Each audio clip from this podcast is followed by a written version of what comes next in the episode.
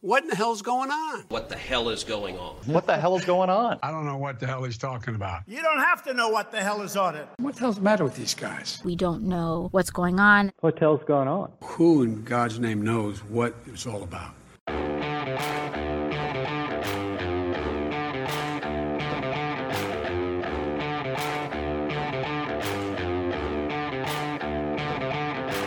Hi, I'm Danielle Pletka. And I'm Mark Thiessen. Welcome to our podcast. What the hell is going on? Mark, what the hell is going on? Well, it's Thanksgiving week, and rather than take a hiatus, which we had talked about doing, and take the week off, we decided to bring you a new introduction to one of our most popular podcasts that we've done so far. This summer, we interviewed Professor Allen Guelzo of Princeton University, one of our country's most eminent historians, about critical race theory and what actually is critical race theory, because so many people are talking about it, debating it. It was clearly the driving issue in the Virginia gubernatorial race, but a lot of people mischaracterize it. And Professor Guelzo spent time with us and walked us through what actually is critical race theory. Where does it come from? What are the intellectual and philosophical roots, and what does it actually teach, which I think a lot of people don't know. And after the Virginia elections, I decided to write a column using our interview with him in the Washington Post quoting him and laying out what critical race theory is, and uh, people's heads exploded, Danny. yeah, no kidding. How many comments are you at now? More than 5,000, I know. Uh, 6,000, yeah. Excellent work, Mark. Thank you. way to bring way to bring harmony to our society. No, look, I think as folks gather with their families, we release this on Wednesdays usually, and Thursday is Thanksgiving.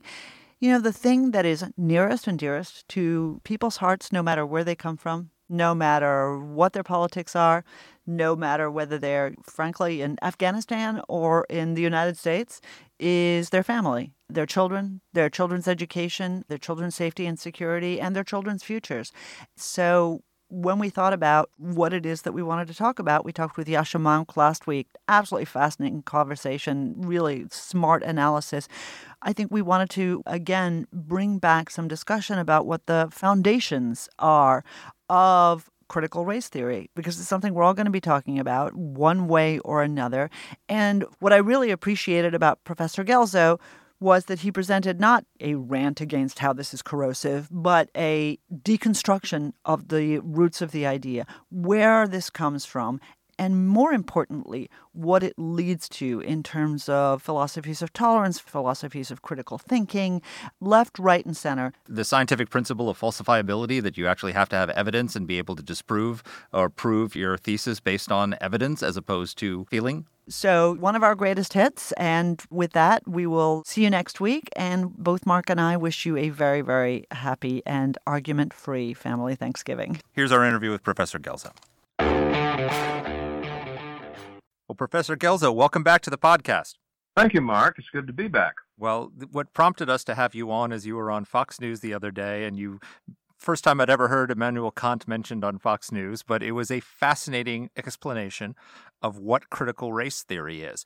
And, you know, most Americans look and hear this and think, well, what's wrong with teaching racial sensitivity in our schools? What's wrong with confronting our, you know, the flaws of our racial history? But that's not really what critical race theory is. What can you tell us what it is and where it comes from? Well, let me answer the second part of that question first, and then let that begin to answer the first part let's do a little history. Critical theory has a very long trail, surprisingly. You can find its origins in a reaction against the Enlightenment and against the confidence that scientific reason could discover the answers to things like physics, as it did with Isaac Newton, to art, as in the writings of Sir Joshua Reynolds, uh, to religion, as it did with uh, Bishop Butler, uh, to economics, as it did with Adam Smith, and ultimately to society, as it did with Locke and Montesquieu. The Enlightenment was confident that reason could discover the real answers to these things. But you know, there was always a suspicion that human reason was getting ahead of itself, that somehow it was missing the real essence of things. It was, it was giving us the dry and dusty logic rather than real life. Now, we usually call this reaction to the Enlightenment, we call it Romanticism. And it had its philosophers as well as composers and artists. And that is where critical theory begins. The hinge figure here is Immanuel Kant. A lot of Kant faces back to the Enlightenment. Kant was appalled at the irreligious conclusions to which reason had driven the Enlightenment. He was determined to find a way around Enlightenment religious lack of faith. So he says, what can we know for certain? Well, if we rely strictly on reason, we discover that reason only works on what our physical senses tell us. And that's not much. Reason can't penetrate into the essence of things. Some other tool was needed to reach what he called the thing in itself. So, to brush back the influence of reason, Kant develops a critique of reason, a critical theory, if you will. And he does this by asking a series of skeptical questions about reason. All right, here's question number one. When reason asks what is, or, or what is not, how comprehensive is that question? Really? Is something failing? Is something being held back there? Question number two.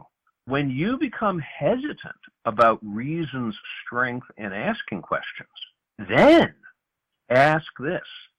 Why are you asking this question? What is really motivating you? Question three.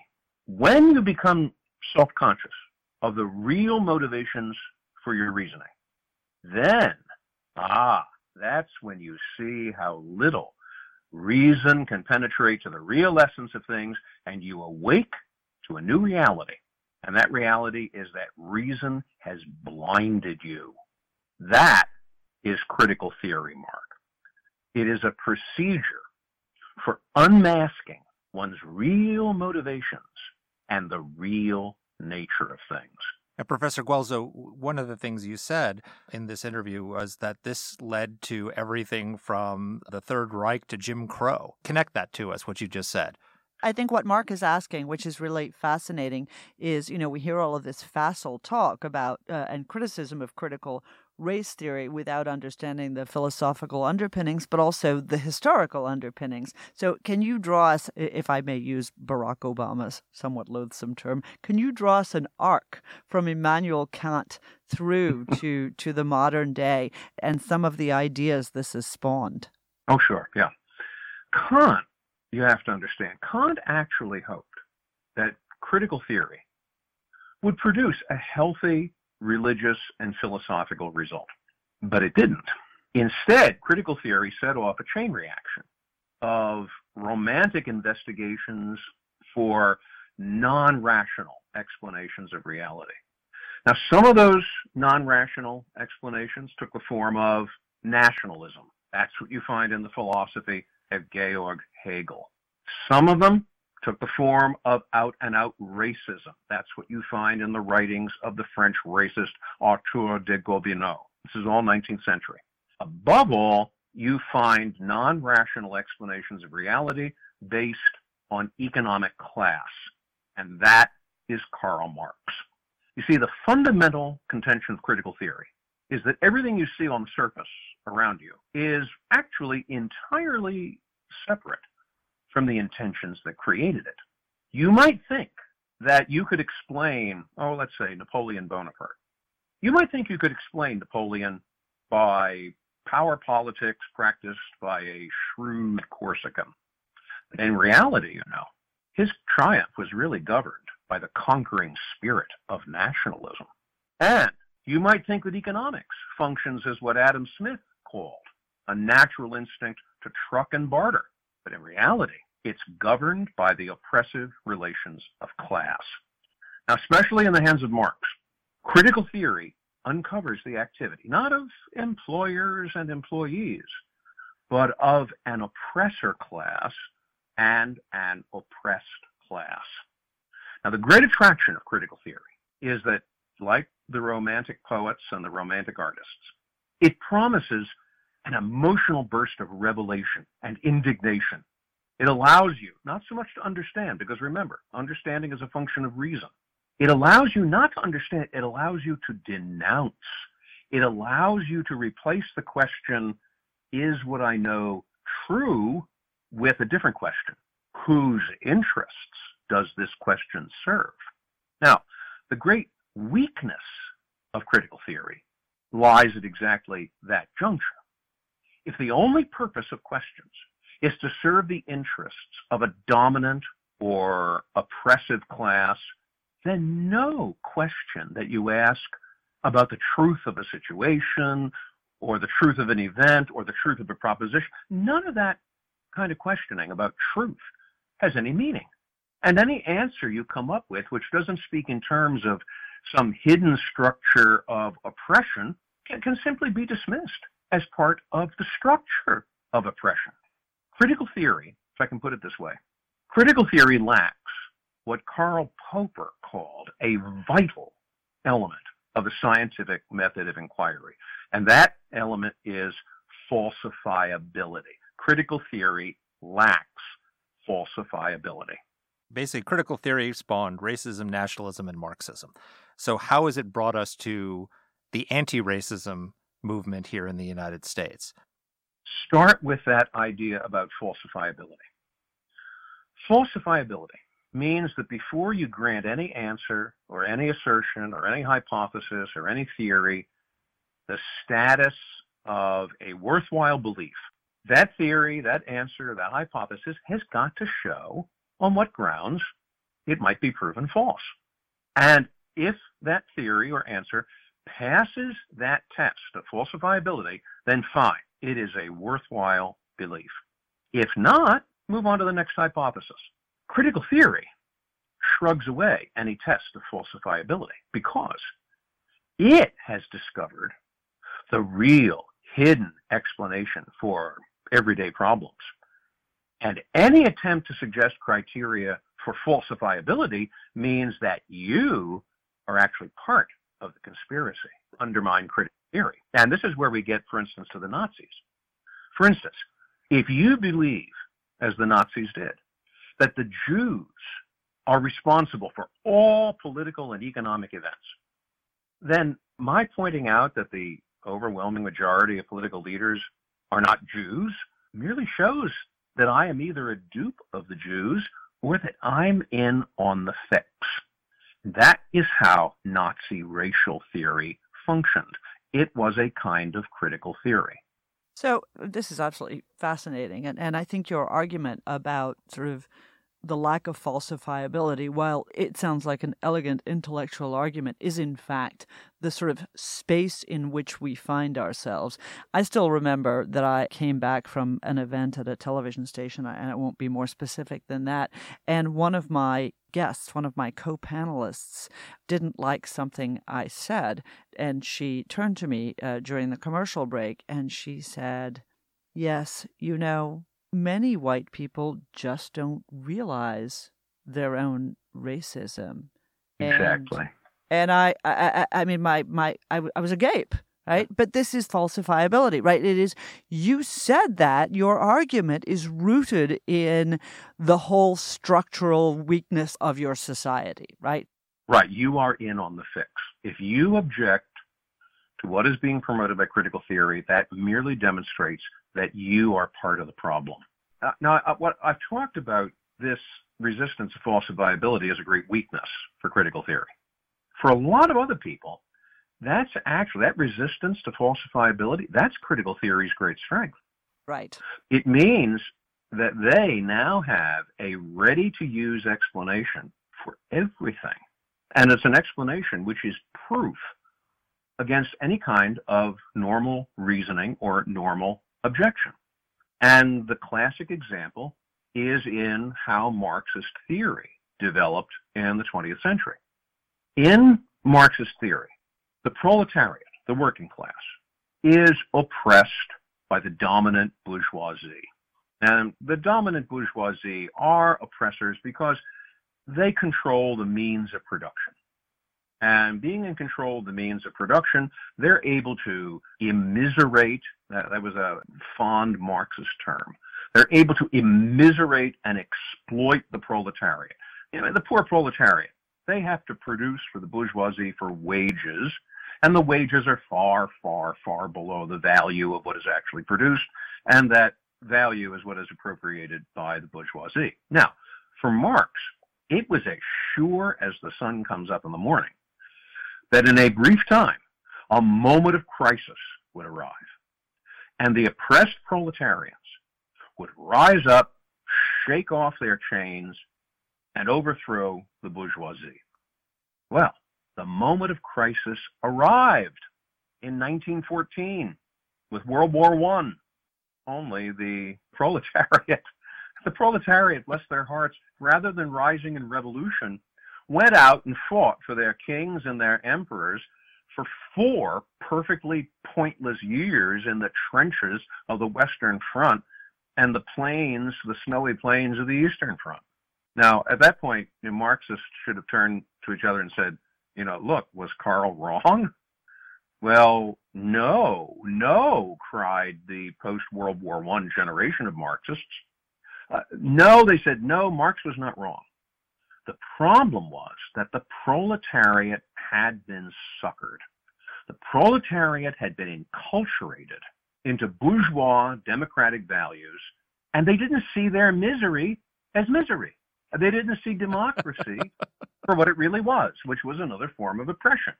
Now, in this way, Marxist theory does a major shift.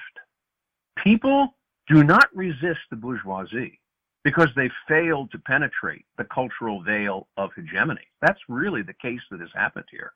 They've been drugged so that they don't see their oppression by bourgeois culture.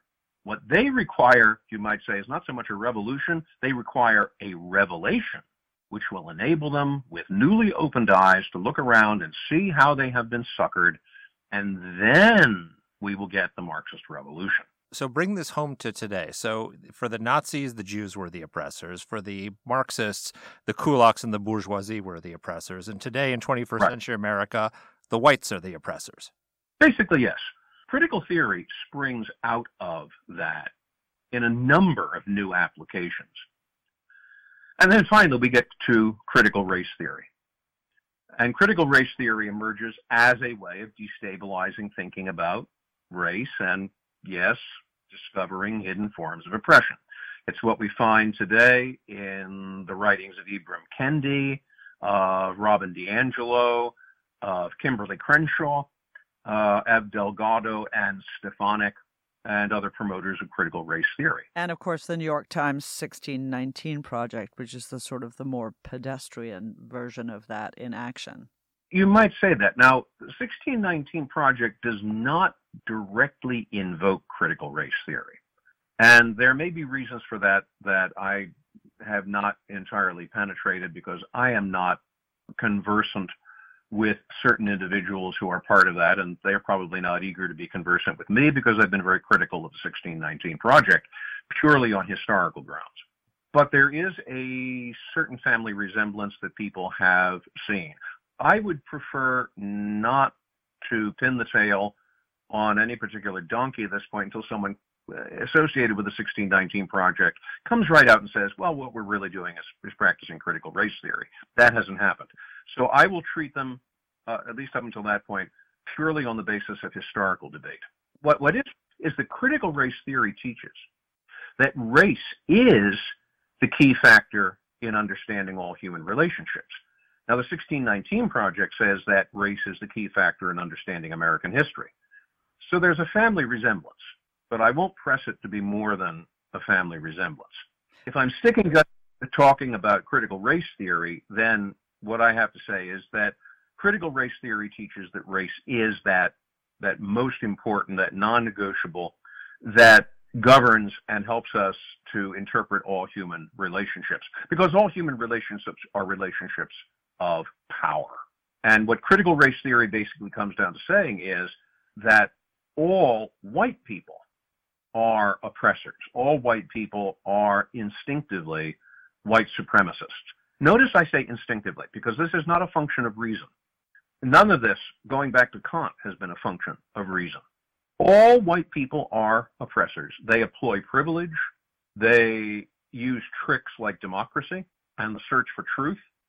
They use those things to exploit and oppress and dominate people of color, or as it sometimes is used as an acronym, BIPOCs, uh, meaning Black, Indigenous, People of Color. The only remedy is the inversion of color power. That brings us finally then to, to critical race theory as it is being promoted and taught today. Okay, so what I want to do is find my way out of this thicket. You've sort of given us all of the underpinnings and in some ways you've you know you've helped everybody visually erect this maze that we've found ourselves in whether rooted in you know in in Kantian theory or in more modern versions of this. But what you're really suggesting is uh, on the most basic level of debate and argument, a denial of agency to almost anybody, right? So you mentioned uh, an interesting piece that appeared by Charles Blow in the New York Times, and he goes at this in exactly the way that you would have predicted, right? He says critical race theory was simply an analytical tool but to some white people, the fact that white supremacy was overtly used to infect America's systems of power with both racial oppressions and racial privileges is too much to handle. It's discomforting. It unravels the American myth. In other words, by even arguing with this, you are, in fact, a racist. Okay, so how do thoughtful people who don't believe themselves to be racist and who deplore racism when they see it. How do they extricate themselves from this thicket? Well, I think there are two things that need to be kept in mind. First of all, people need to realize that there is no genuine compatibility between critical race theory and democracy. Democracy is about deliberation.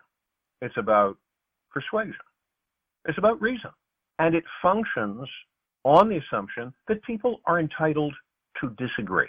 Democracy says that when a majority arrives at a conclusion, the majority has the right to have its way, and the minority has to acquiesce in that. At the same time, it also says that the majority is not entitled to take the minority and put them up against a barn wall and shoot them. because it could be that over time and over argument and over reason and over evidence, the minority may persuade enough people that they can become the majority and the entire thing tilts again. It's about discussion. It is about reasoning. It is about evidence. That is what democracy rests on. Critical race theory reduces all disagreement to power relationships. Power relationships in which the oppressors are dealing with a marked deck. And there's no reason to trust anybody. There's no reason ever to want to say, well, you know, we might be wrong. And there might come a time when you persuade enough people that you will have the opportunity to tell us what policy should be. Critical race theory eliminates that entirely because the very possibility that there could come a moment when those with whom you disagree could exercise that control over policy. That is a moment not of democracy, that is a moment of oppression. So critical race theory, by reducing all disagreements to power and questions of power, means that democracy cannot function. Democracy has simply been eliminated. Democracy is, shall we say, a relic of Enlightenment reason. And, you know, in some respects, that is true. We often think of democracy as being something which began in Athens. But in the democracy that we live with and have lived with since the end of the 18th century. We are really talking about democracy as it functions under the umbrella of the Enlightenment and under the umbrella of reason. But critical race theory eliminates that. So people need to understand fundamentally you can have critical race theory or you can have democracy, but you cannot have both. The second thing is there's no real compatibility between critical race theory and what I would call academic life. Now, I live inside academia. I have all of my career. So that's as important to me, but I think it's also important to others. Because academic research, which has produced so much of improvement in everyday lives, academic research is about establishing what is true through a constant application of experiment, of questioning, of reasoning, and yes, of falsifiability. But for critical race theory, oppression cannot be falsified. Oppression can only be unmasked. The search after truth can therefore only be the servant of oppressor interests. And that means that any kind of academic life, and, and, in truth, this doesn't mean just colleges and universities, it's any life of inquiry about subjects that matter. That is made impossible by critical race theory. Critical race theory is a theory of dominance and power. It is about how to overthrow a dominant party and how to replace it with another.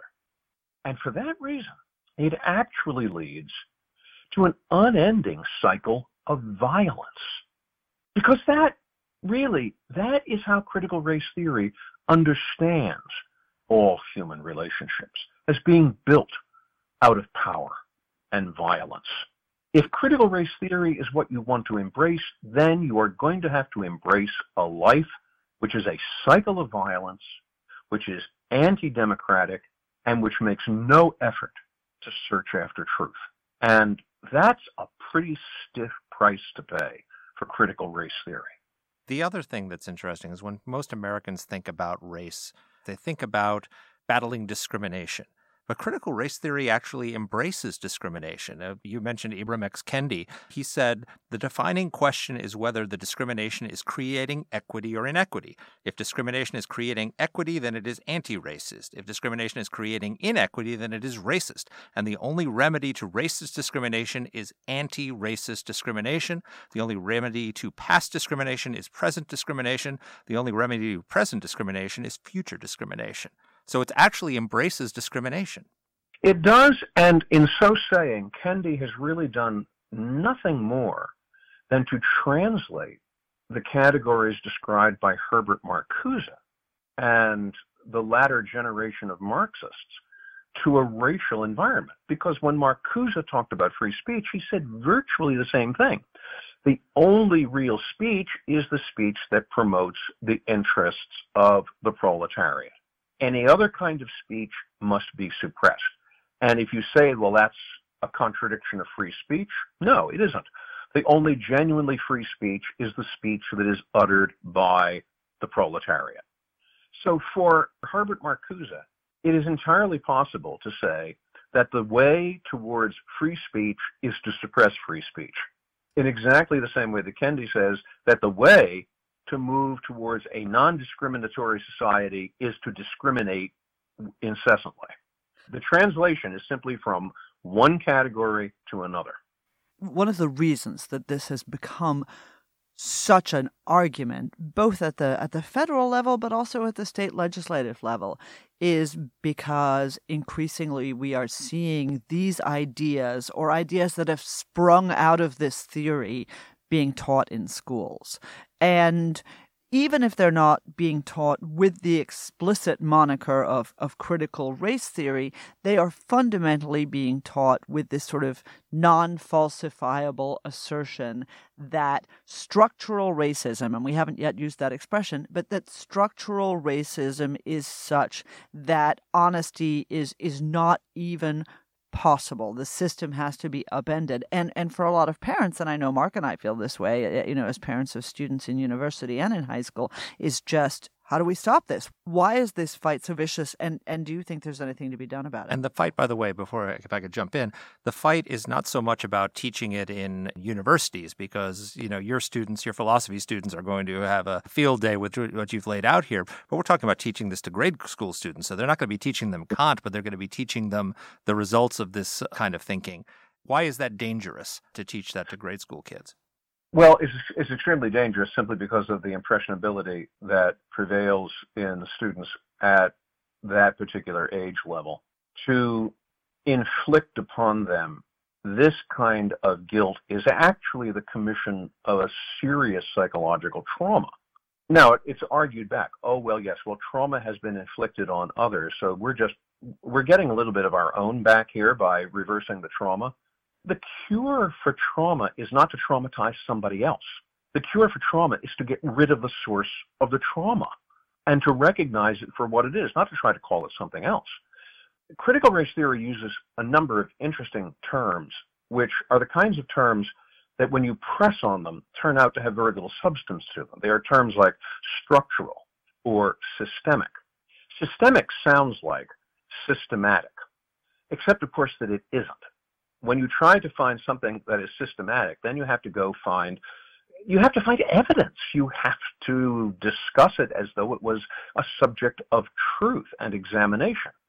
Systemic, however, implies something entirely different. Systemic implies something so deep and so instinctive that you're not even conscious of it. That is why critical race theory likes to, to talk about racism as systemic racism. It is not going to be offering examples. It is not going to be inviting a reasonable discussion about race or racism. What it is going to do is to suggest that there are hidden structures, hence the use of the term structural. There is a systemic spin to it. There is an instinctive bias that is built into people of certain colors. Well, in this case, let's just call it what is so often called, and that is white supremacy. This is entirely resistant to any kind of questioning. The questioning itself is an example of how you're, you're in on the oppression. Nor can it be established by standing outside. If, if you're talking about something which is systematic, you can stand outside the system and examine it. But if you're talking about something which is systemic, then that infects every perception of it. You can't stand outside it. There is no objectivity. There is no way to stand with a ruler and measure it, come up with a formula. Even the action of creating the formula is part of the systemic nature of what you're critiquing.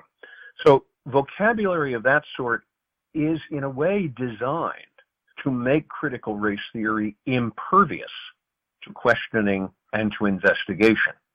And it makes people back off and say, well, we have no idea. How can we respond to critical race theory?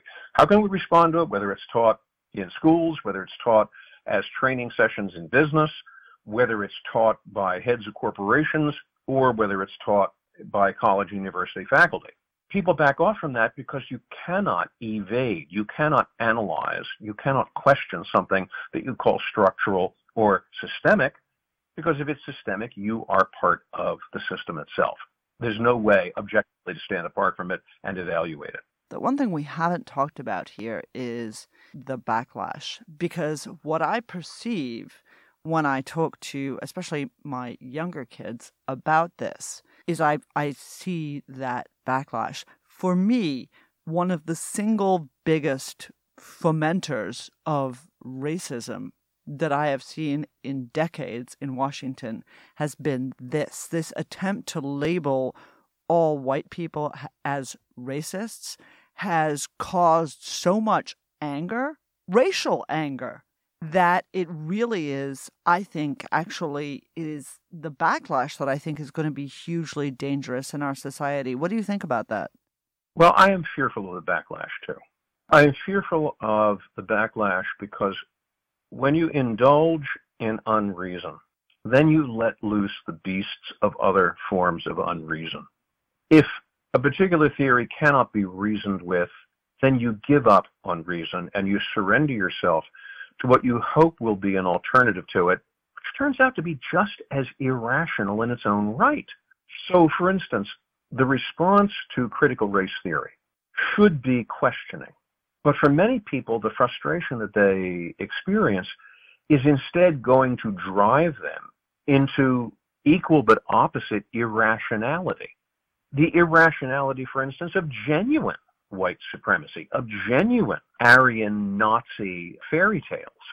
It will give credit and sanction to withdrawing into that because if your critical race theory is impervious to questioning and evidence, then fine. I will retreat into my critical race theory and it too will be impervious to evidence and to questioning. At which point then the only solution becomes violence. And it is that violence which will not only cause the, the shedding of blood, but it is the violence which ultimately will be destructive of democracy itself. And that is a terrible, terrible price to pay. Because at the end of the day, naive though some people may suggest I am, I persist in being a believer in democracy. I persist in being a believer in reason and in the search after truth. I know all about the hesitations, the restrictions, the failures of reason. But my argument is that every moment at which reason fails, you pick yourself up and you keep reasoning forward yet again. And so much in the past has been a justification of that. We have paid severe prices at those moments when people have lost faith in reason and decided to defect to something else. Those are the moments when genocide rears its hideous head. And these are the things that I become anxious for as possibilities in our future. And this is why I want to, on the one hand, have people understand what critical race theory is. Understand that this is not something that you pick up from the water system. It's not something you breathe in from the air. It's not something inevitable like a sunspot. It, it has a historical origin. It has an air tube, so to speak, to the past. You can cut that air tube you can deal with that. You can respond to critical race theory. The question for us, I think, is what kind of tools can we put into the hands of people to respond to critical race theory at various levels? And that, I think, is the next step that we have to take. When we understand the history, then we're prepared to respond to critical race theory. And I would suggest that there are basic ways that we can and we should respond when we find ourselves in situations or in environments where people are promoting critical race theory. And some of these may be the kinds of things you take into a school board meeting, and some of these things may be things you take into a business meeting. Uh, some of them may be things that you take into a campus environment. First of all, establish its non-rationality. Human beings are rational beings. We have minds. We reason. If I tell you that A equals B, and B equals C, then you cannot resist saying that A equals C. And that's, that's as old as the Greeks. You can't deny that. And you can't deny it because human beings are fundamentally rational people. We are rational beings. We reason. Now, take critical theory out of its disguises. Strip it of those disguises and show that it is fundamentally non-rational. Show that critical race theory can't show you how to change a tire. Because to change a tire, you've got to understand, at least in the most primitive sense, a little bit about mechanics, a little bit about the application of force, a little bit about the application of gravity, how to do this, how to do it. There's a certain logical sequence, a certain rationality that goes into something as simple as changing a tire. And when the tire blows out, you just don't rail against it. All right, maybe you do for five minutes. But when the tire goes out, you have to set yourself to changing it. You have to do something reasonable. How would critical theory help you to change a tire? And the answer is it can't. All it can do is teach you how to be mad at it. How could critical theory enable navigation? Not the meaning, not the theory of navigation. I mean real navigation. Now, real navigation is very mathematical. It is down to degrees of latitude and longitude. And those can't be waved away as mere examples of oppression or of white supremacy. You might want to think that, but then you'll have to explain why your boat crashed up on the rocks. In some respects, in fact, critical race theory's non-rationality borders on what we would call, in psychological terms, cognitive distortions. There's a marvelous book by Greg Lukianoff and Jonathan Haidt called The Coddling of the American Mind. It was published in 2018, and I strongly recommend it. In it, Lukianoff and, and Haidt address much of what critical race theory tries to say. And Lukianoff especially points out how close critical theory is to promoting what psychologists in cognitive behavioral theory call cognitive distortions. Now, I won't go into the weeds of the psychology here, but let me simply recommend Lukianoff and Haidt's book for understanding that. Second point, embarrass critical race theory. Show its fundamental family similarity to conspiracy theories, like the grassy knoll, like the protocols of the elders of Zion. Conspiracy theories function the same way. They too are impervious to falsifiability. Similar to conspiracy theories are cults like the Nation of Islam or the Heaven's Gate cult. The Nation of Islam, in a sense, was practicing critical race theory before critical race theory came along. Cults and conspiracy theories do this. Embarrass critical race theory by pointing out how much it lives up to what Richard Hofstadter, a great American historian, once called the paranoid style in American politics. Third, complicated. Critical race theory likes to function by one size fits all categories. But one size fits all categories, like people of color, indigenous, one size fits all categories defy the disparateness of reality. When critical race theory says that what it's combating is privilege, what is privilege? Who has privilege? How much privilege counts as privilege? What is a person of color? What do we mean by that term? What is indigenous? What does it mean to be indigenous? How long do you have to be in one place to be indigenous? So complicate critical race theory because critical race theory thrives on radical simplicity. Fourth, establish critical race theory's conflict with our basic human desire to know the truth. Sure, uncovering revelations of the secret operations of things gives you a momentary fizz, but it's really immature. It's something for adolescents. The basic human desire is to know the truth and to dig down to the truth and establish that critical race theory is really at war with that. Lastly, show critical race theory's historical roots. In other words, show that critical race theory is a historical narrative just like all the other narratives it pretends to critique. And if we can do those five things, then we can respond effectively to critical race theory and show that instead of being an explanation, it is merely one voice crying in a crowd which has no more authority than any other voice in that crowd. Professor Guelzo, you are a, uh, a masterful in explaining all of this to us, and we are so grateful for your time. Thank you so much. Thank you, really. This is just fascinating. Well, you're very welcome, and I'm happy to be able to have this discussion with you. I know it took us into a lot of philosophical forests, but that, in fact, is where we find the real origins of things. Terrific. Well, thank you very much. We are grateful. So, Dany, I think uh, Professor Guelzo has some good advice in his five point plan for fighting this. This is a huge issue. We didn't get to ask him the question, but you know, in state legislatures across the country, they are banning teaching of critical race theory in schools. Normally, I'm not a big fan of banning teaching any philosophy because we believe in open debate and reason, right? But when you have a philosophy that rejects reason, a philosophy of unreason, and you're going to indoctrinate young children in this. It's one thing to have this discussion in Professor Guelzo's class at Princeton. It's entirely another thing when they're trying to indoctrinate children who are first graders, third graders, fifth graders, teaching them that you are an oppressor and you cannot reason your way out of it or have any reasoned argument back against this philosophy. Even if they're not doing it so explicitly, if that's the foundation of it, that's deeply concerning. I'm very conflicted about this. I don't like state legislatures telling schools what they can teach and what they can't teach because I think it's a slippery slope. Uh, today, we may be very pleased with the notion of the Florida state legislature banning the teaching of critical race theory, but uh, do we really want the Oregon state legislature banning the teaching of you know religion?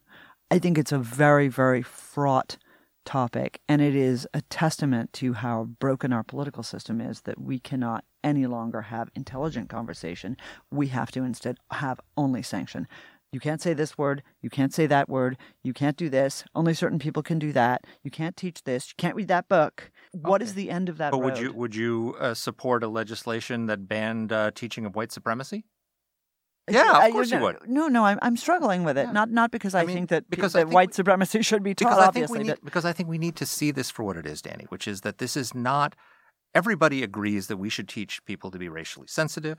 Everyone agrees that we should teach the history of our country without blinders on and be acknowledged the original sin of our founding and the flaws of our of our history. But this is something different. This is teaching a philosophy that basically says that America is intrinsically and inherently and irredeemably evil, and that you need to look at everything through the prism of race. And you're either an oppressor or the oppressed. And if you're the oppressor, there's nothing you can do to uh, make up for it or change. It's it's just such a cancerous ideology. Yeah, it is. But I, got to say, you know, I'm much more comfortable. We saw these uh, school board elections in Texas. I'm much more comfortable when parents come in and get rid of the people who want to infect our school systems. And I'm much less comfortable when this is in the hands of politicians just because I have seen, as have you, too many times, the stupid ideas that our politicians often embrace for no good reason. I understand what you're saying and, and I and I get it.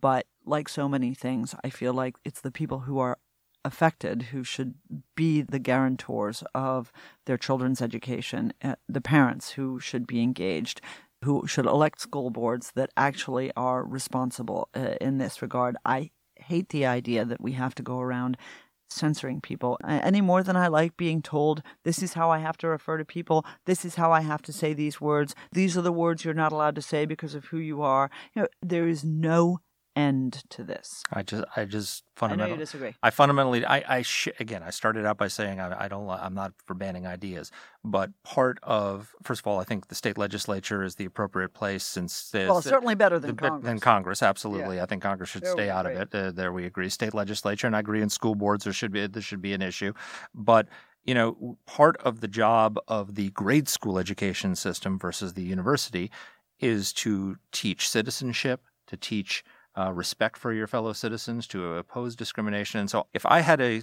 widespread movement in this country that was teaching that the Jews are what's keeping us down, the same kind of educational materials that were being used in Nazi Germany in the 1930s, uh, we would. Omar trying to bring those back? She is. She is.